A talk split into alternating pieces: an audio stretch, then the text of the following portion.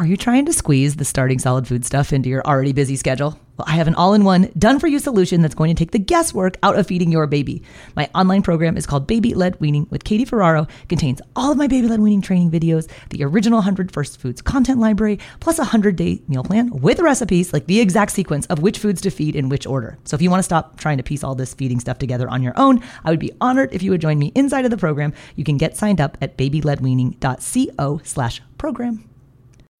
When you need mealtime inspiration, it's worth shopping Kroger, where you'll find over 30,000 mouthwatering choices that excite your inner foodie. And no matter what tasty choice you make, you'll enjoy our everyday low prices, plus extra ways to save, like digital coupons worth over $600 each week. You can also save up to $1 off per gallon at the pump with fuel points. More savings and more inspiring flavors make shopping Kroger worth it every time. Kroger, fresh for everyone. Fuel restrictions apply. Parents are aware of the risk of feeding their baby honey for the potential for it to cause infant botulism. But there's this huge gray area with baked goods, right? Is the amount of honey in a baked good going to be problematic? And is that something to avoid? Hey there, I'm Katie Ferraro, registered dietitian, college nutrition professor, and mom of seven specializing in baby led weaning. Here on the Baby Led Weaning Made Easy podcast, I help you strip out all of the noise and nonsense about feeding, leaving you with the confidence and knowledge you need to give your baby a safe start to solid foods using baby led weaning.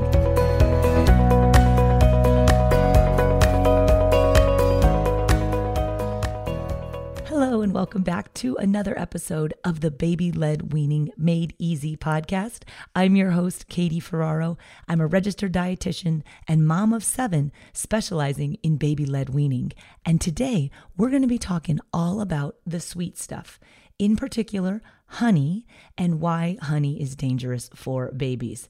So, as I like to do with every episode, I want to get started with a baby led weaning tip of the day.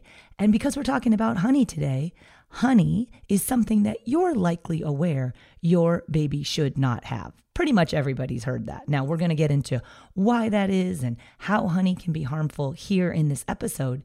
But I think the bigger picture is, and a big takeaway here, is that honey is an added sweetener and added sweeteners of all types are not appropriate for babies.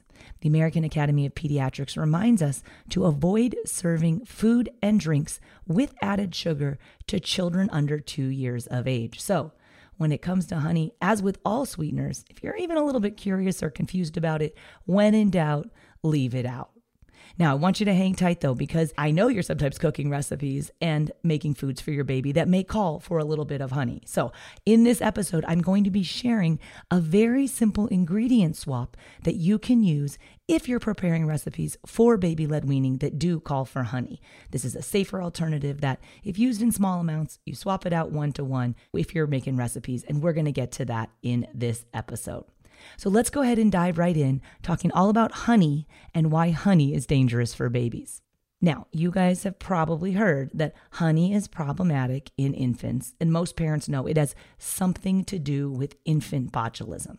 Many of the foods that I recommend you don't feed your baby and that you learn about here on this podcast oftentimes have to do with choking right? We talk about 15 foods never to feed your baby and how to reduce choking risk and educating yourself about minimizing choking risk. Honey is totally different. Okay. It's on the do not feed list, but not because of choking, because honey has the potential to cause infant botulism. So, botulism is a very rare but serious condition that can result in coma or death. And botulism is caused by poisons or toxins that are produced by spore forming bacteria called Clostridium botulinum. Now, foodborne botulism arises if food becomes contaminated with these botulinum spores and is then stored improperly. Now, with honey, you and I, as adults with developed immune systems, we're able to handle those botulism causing spores in our immune system. But your baby, your baby has this pristine little immune system, and although, again, the risk is very rare, the risk is real. And so infants can get botulism from honey. And we're going to talk a little bit about what causes botulism in babies because it's not always honey. Okay. Now, when we're talking about infant botulism, It occurs mostly in babies younger than six months of age. If the spores are eaten by a baby and then the bacteria grows in their intestines, it makes toxins in the gut. And we don't always know the sources of the spores. So it can be present in things like soil or dust. Then it can become airborne and breathed in. Your child can swallow it you can't avoid those things for the most part, but what we can focus on is honey because honey is another potential source of those disease causing spores, and honey should be avoided in children under 12 months of age. This episode is brought to you by BetterHelp. If you've been thinking about giving therapy a try, BetterHelp is a great option. It's a convenient, flexible, affordable, and entirely online experience. All you do is just fill out a brief questionnaire to get matched with a licensed therapist, and you can also switch therapists at any time for no additional charge. I used to think therapy was just for people who have experienced major trauma, but therapy can help you be at your best no matter what you're going through. So, whether it's to learn new positive coping skills, set more realistic boundaries, or just show up as a better version of yourself, BetterHelp is here to help. Therapy can help you find what matters to you so that you can do more of it. If you want to live a more empowered life, therapy can help you get there and BetterHelp can help you. Visit betterhelp.com slash weaning today to get 10% off your first month. That's betterhelp, H-E-L-P dot com slash weaning and get 10% off your first month. So, the American Academy of Pediatrics reminds us that most children can recover fully from botulism, although it can take several weeks two months for that to happen. So, in the event that the condition's untreated, the symptoms of foodborne botulism can then progress to a stage where things like the breathing muscles become paralyzed and death even can result from respiratory failure. So I don't want you guys to listen to this podcast and then go home and think, oh my God, my baby has botulism. Okay, we are talking about uh, very, very, very rare cases, um, less than 200 cases a year as reported by the CDC for botulism across the board, although about 77% of cases the last year for which there was data, which is 2017, um, were from infant botulism. So in 2017, the CDC reported 182 lab confirmed cases of botulism, and 141 of those, or 77%, were infant. So again, it's rare, but it could happen. If you're curious, the symptoms of botulism include things like lethargy, listlessness, poor intake, difficulty swallowing, loss of head control, vision problems, and then generalized weakness, or what sometimes gets described in the literature as floppiness, uh, following constipation in the baby. Okay, so again, don't automatically think your baby has botulism. Keep in mind that this is a very rare condition. But what can we do to prevent botulism? Well, the AAP, as well as other health bodies, recommend that we don't give honey to a baby younger than 12 months. Now, honey is safe for babies age one year and older, but Remember, again, we're recommended not to include any added sweeteners for children age two and under. So even though it's safe to feed honey, honey sometimes gets this perception of having a, um, what we call a health halo. People think or presume that honey is healthier than other added sugars because it's quote unquote natural. But added sugars are added sugars are added sugars, none of which are appropriate for children under two, and in particular for babies. And honey is an added sweetener, and honey should be avoided for an additional reason because it has the potential to cause infant botulism. Now, botulism can also occur from improperly prepared and stored foods, and in particular, improper canning comes to mind. So, food preparation and home canning can be made safe from botulism if you, for example, boil the foods for 10 minutes, which in turn can destroy the toxins. Be sure to never feed your baby any foods that appear to be spoiled and then also, perhaps you're aware of the risk with bulging cans. So, any food containers or cans that are bulging should be discarded. They may contain a gas that's produced by Clostridium botulinum.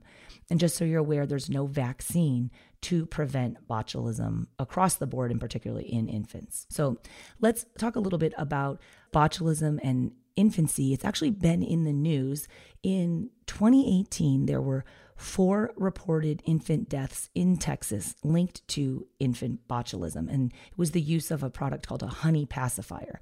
So the Food and Drug Administration in the United States received reports from the state of Texas that four infants were hospitalized and then eventually, unfortunately, died because of botulism. And all four of those infants had used pacifiers containing honey. So those particular pacifiers were purchased in Mexico. However, similar products are also available through online retailers in the United States and globally. So the FDA recommends parents and caregivers do not give pacifiers that are filled with honey or dipped in honey to infants or their young children. If you've ever bought one of these, or dipped a pacifier in honey, stop that practice or discard that product. And then the FDA across the board recommends that online retailers discontinue the sale of any honey filled pacifier. And you might be wondering, well, why would someone dip a pacifier in honey? Honey is oftentimes used in childhood as a cough suppressant. So if you've ever looked at like children's cough syrup, if your baby had a cough, you'll see, oh, most cough syrup products will say this is not appropriate for children age two and under. If you look up natural homeopathic remedies for coughs, honey is oftentimes listed. And there's actually a good deal of research to support the use of honey in older children. So for children age one year and older, you can use honey somewhere between two or five milliliters as needed. The notion here is that honey does thin the mucus, it, it loosens the cough. If you don't have honey, corn syrup can also be used as an alternative. Um, and there's even research again to show that honey can be better than store bought cough syrups at reducing how often coughing happens and then how bad the coughing is at night for children. So, again, for older children, we don't use a lot of excess or added sweeteners, but if your child does have a coughing situation, honey may be helpful. But we should not be giving honey as a cough suppressant for infants under the age of one.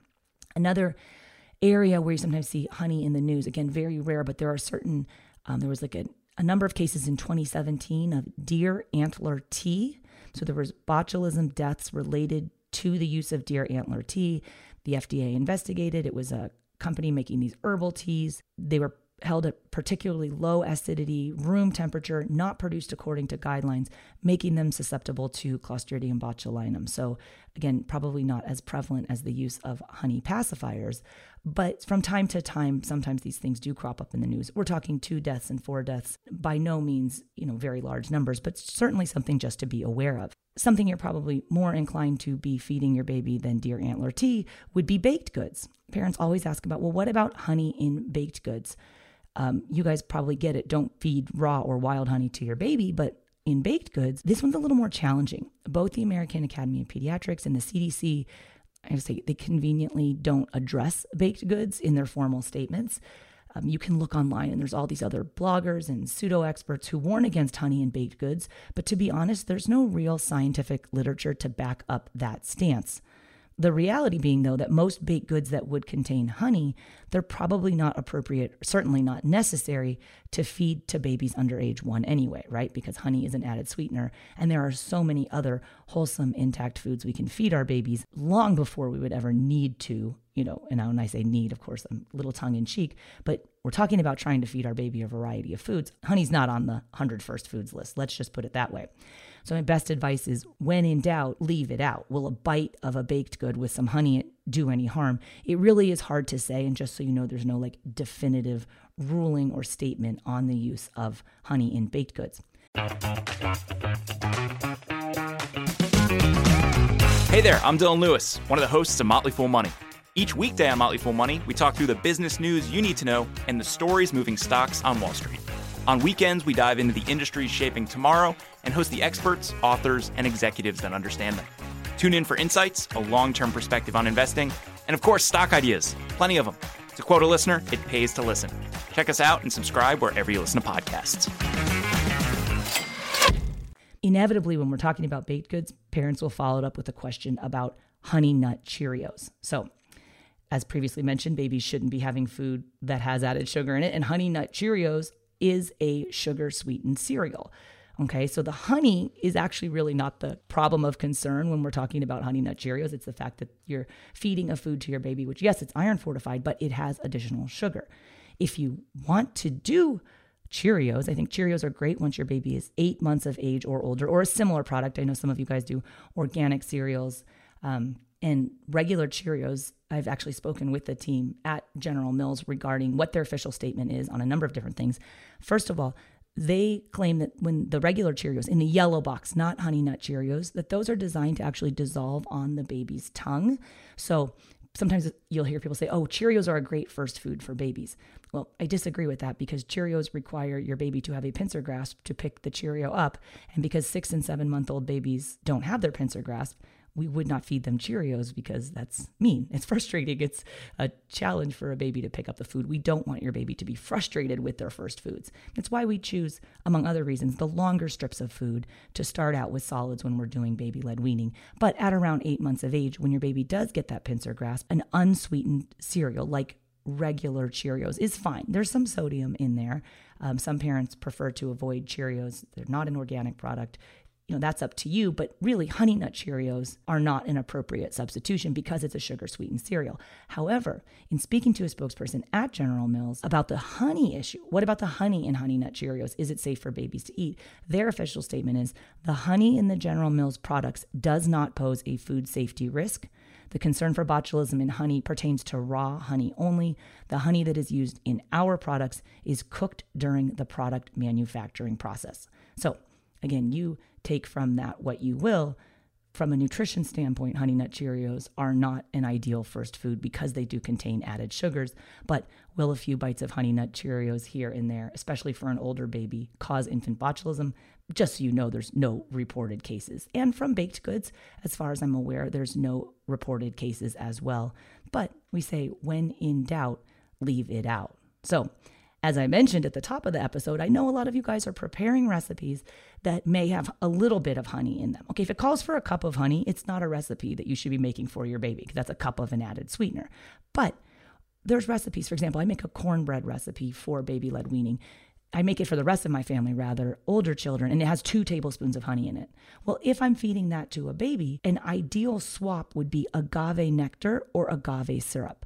You can substitute one to one so take out the honey and replace it with agave nectar or agave syrup, provided it's in small quantities. So, agave nectar, if you're not familiar, it's a fructose rich liquid sweetener derived from a plant, the agave plant. It's oftentimes promoted as like a low glycemic alternative to refined sugar. So, there is some data to support its use in uh, blood sugar control in adults with diabetes or weight management because you need a very small amount to get that sweet taste. Again, if you're using it one or two tablespoons here or there in a recipe, then agave nectar may be a good alternative. So, again, we don't want to use honey in large quantities, but in small amounts, sub it out with agave because when in doubt, we want to leave it out. Now, if you guys are looking for additional info about all the foods that you can feed your baby, because I hate to it's hard to spend a whole episode talking about one thing we shouldn't feed our babies when there are so many foods out there your babies can eat. Every week, I teach a free workshop called Baby Led Weaning for Beginners. It's all about how to get your baby to try 100 foods before turning one. And I give everyone on that workshop a free copy of my 100 First Foods list. So, yes, I don't want you to feed your baby honey. There are 100 plus other foods your baby safely can eat. If you want to sign up for that free workshop, I'm going to link to that as well as a number of uh, different news articles and research studies that talk about honey, and the risk for babies, including infant botulism. That's all linked up on the show notes for this episode, which is blwpodcast.com slash 27. And again, that's all about honey and why honey is dangerous for babies. So when in doubt, leave it out, steer clear of honey. Thanks for listening to this episode. Bye, guys.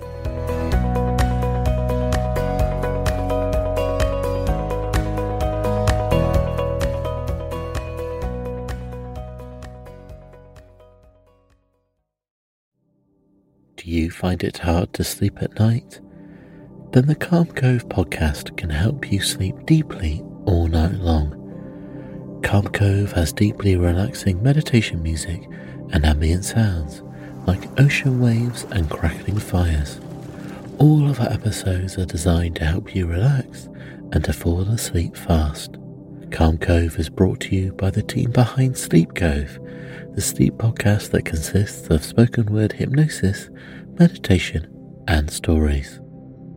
So if you want to listen to a beautiful soundscape tonight, search for Calm Cove on Apple Podcasts or Spotify and see how we're helping millions of people relax and go to sleep every night.